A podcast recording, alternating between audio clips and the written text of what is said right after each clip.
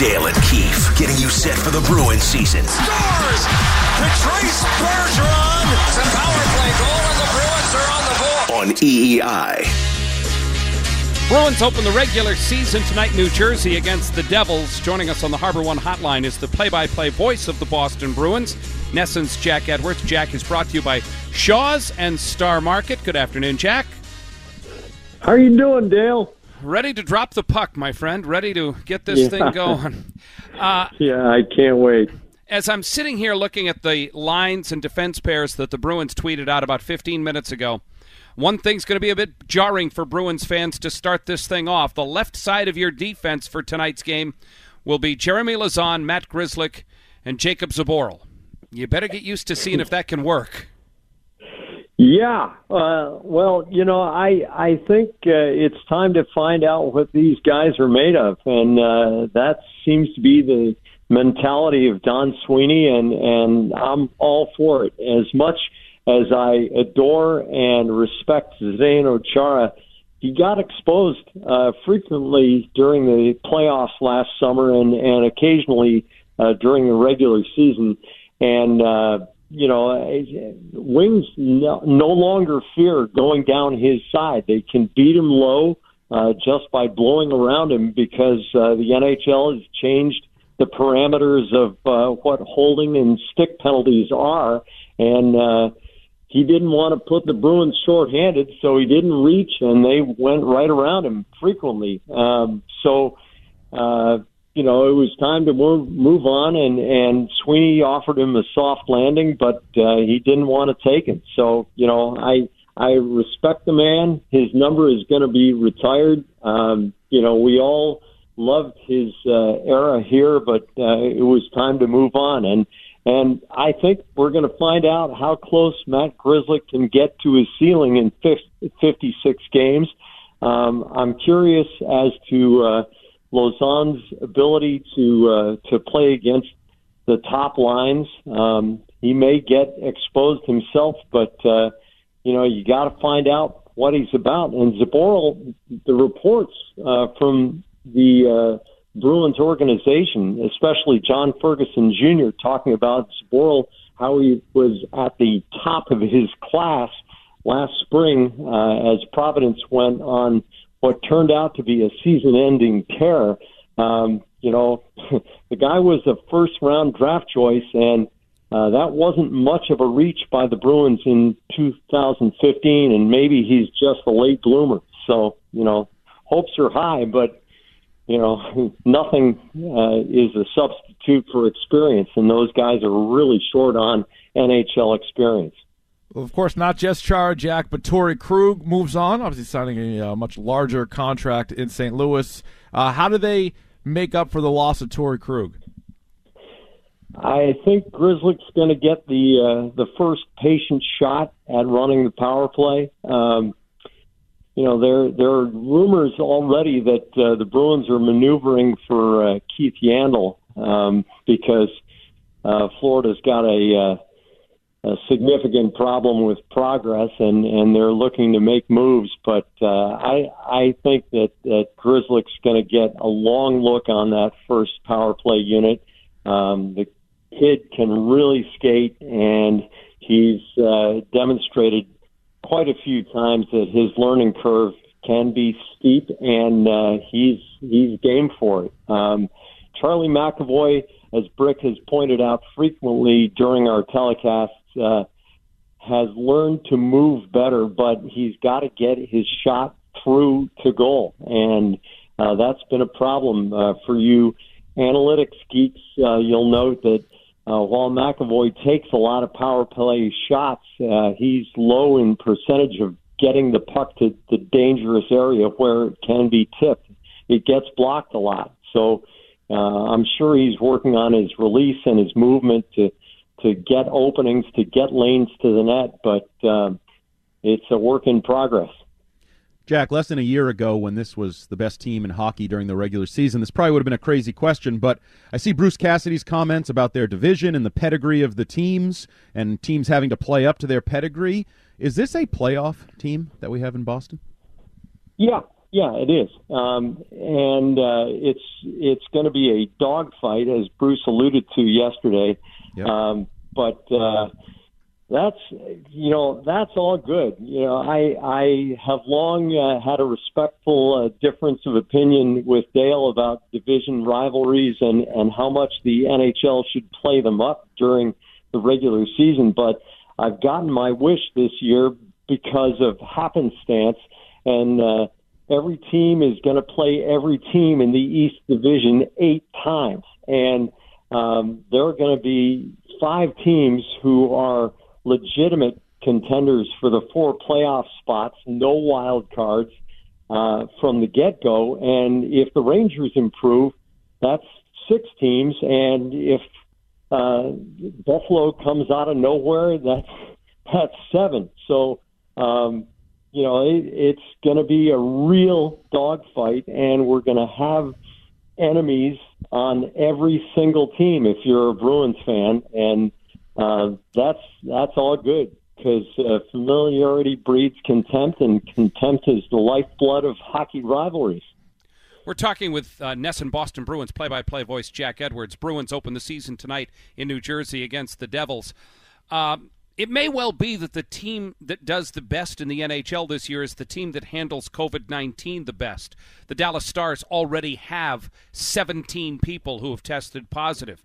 The NHL has changed their protocols a bit this year. They are listing the players who are on the COVID 19 protocol list. We know Karson Kuhlman of the Bruins is on the list right now. Do you think that the Yeah. Bruins have what it takes to make sure they keep this cleaned up?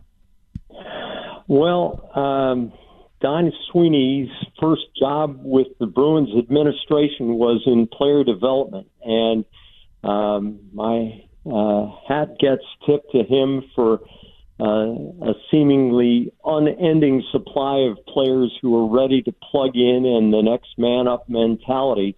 Um, I I fear that it's going to get challenged this season because it's it's hard to imagine that this team can get through a 56 game schedule with all the travel involved and all the variables that that draws in, and the players not living in the bubble uh, without having to draw down a lot of their AHL talent. But um, Sweeney, if nothing else, is a details guy, and I am sure that he has a triage list uh, on his wall or in his uh, in his phone that uh, he knows what the next move is, whether it's one guy, three guys, or 17 guys uh, coming down with uh, COVID situations that the league says they can't play.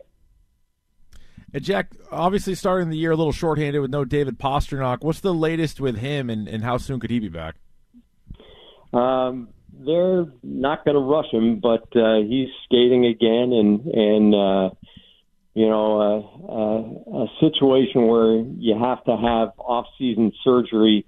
Uh, we can't emphasize enough that uh, every injury is different, and every player's recovery period is different. Um, the Bruins, to their unending credit, uh, have not returned players to the ice who are not fit to play, and uh, that that uh, is borne out by the record. You know, uh, when when they held Bergeron out uh, throughout the preseason last season, and he came back and was his typical self selky self, um, is just another example of that. Uh, Pastrnak's a franchise player, and they're not going to take any chances. I, I don't think we're going to see him for at least a week and a half. I, I would be surprised uh, and delighted if they cleared him before February 1st. Building on that idea, one of the things I was reading, uh, previewing the season, was the Athletic's rundown of the top 100 players, and no Bruin made their top tier. They don't have an MVP caliber elite player. Uh, in part, they wrote something to the effect that it's hard to divide the trio of Marchand, Pastrnak, and Bergeron and figure out who the real alpha is. Who is the real alpha, and do you think that was a little slap in the face to not have a player considered among the best in the league? I, I think that lists in general are generated in order to provoke discussion, and uh, by that measure, the athletic has succeeded. I, I, have gotten to know through a series of emails um, Dom Luszczyszyn, whose name is almost impossible to pronounce and, and literally impossible to spell uh, unless you're looking at it. But um, he is, uh, in my mind, the leading translator of all those numbers into English that we can understand as hockey fans. And he pretty much says that, uh, for example, uh, Charlie Coyle with Craig Smith on his right and a bucket of pucks are the best third line in hockey. So um, I'm I'm all in with that, and and I I think that uh, when Luszczyszyn uh, writes that that um, the Bruins in his season preview that the Bruins in Pastrnak, Bergeron, and Marchand have a top line that if you split them up, they could drive three separate lines uh, based on his research and evidence. Um, I think he's accurate, and you know, I I don't think the Bruins feel slighted by any uh, top 100 rating, um, and uh, and I I don't, you know, the the goalie thing came out recently, and and Tuukka Rask was at the top of the second tier. Well, you know.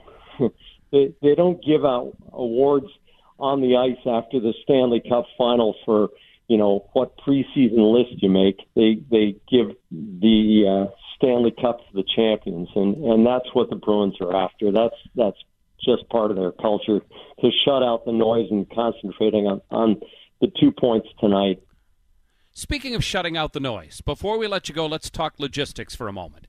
Uh, the Bruins are on the road tonight. That means. Uh, you're going to be at NESN along with, with Andy Brickley doing the game as you did in the Toronto bubble from our studios. Um. I, I, can tell you that our pre and post game shows will be at the NESN studios, whether the Bruins are home or road. We'll be in that brand new Studio A for every game. When the Bruins are home, the last I saw was that you and Brick are going to be able to be at the Garden to call games. Now, I've heard you do play by play before. You get fairly revved up, fairly rambunctious there's a pretty good chance those players on the ice are going to hear you in an empty building, isn't there? yeah, yeah. I'm, I'm uh, actually concerned that uh, my uh, my volume will will aggravate somebody, especially as I'm just describing a fist fight. So.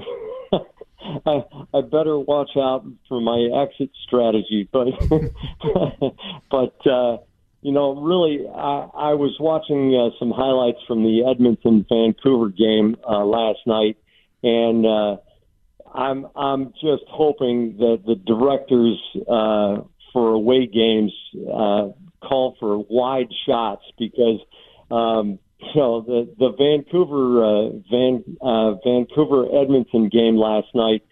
There were guys zooming into the screen for one timers who had changed on the fly. And it, you know, that's a freaking nightmare to try to comprehend who it is. And he's skating 20 miles an hour and taking a 100 mile an hour slap shot. And you're going to see it in slow mo and high def in 10 seconds from now. But you know I got to call it in a quarter of a second. So that's uh, that's cost me a little bit of uh, trepidation, but uh, I'm sure we'll do our best. And and you know my motto, Dale: if you can't be right, be wrong at the top of your lungs. you're pretty good at that, actually. I, yeah. I think you I think yeah. you got that yep. down. So, yeah. Jack, have fun tonight. Uh, yeah, enjoy the call, and uh, I know we'll be enjoying doing the game again. Thanks for being with us. All right, thanks, Dale. See you tonight.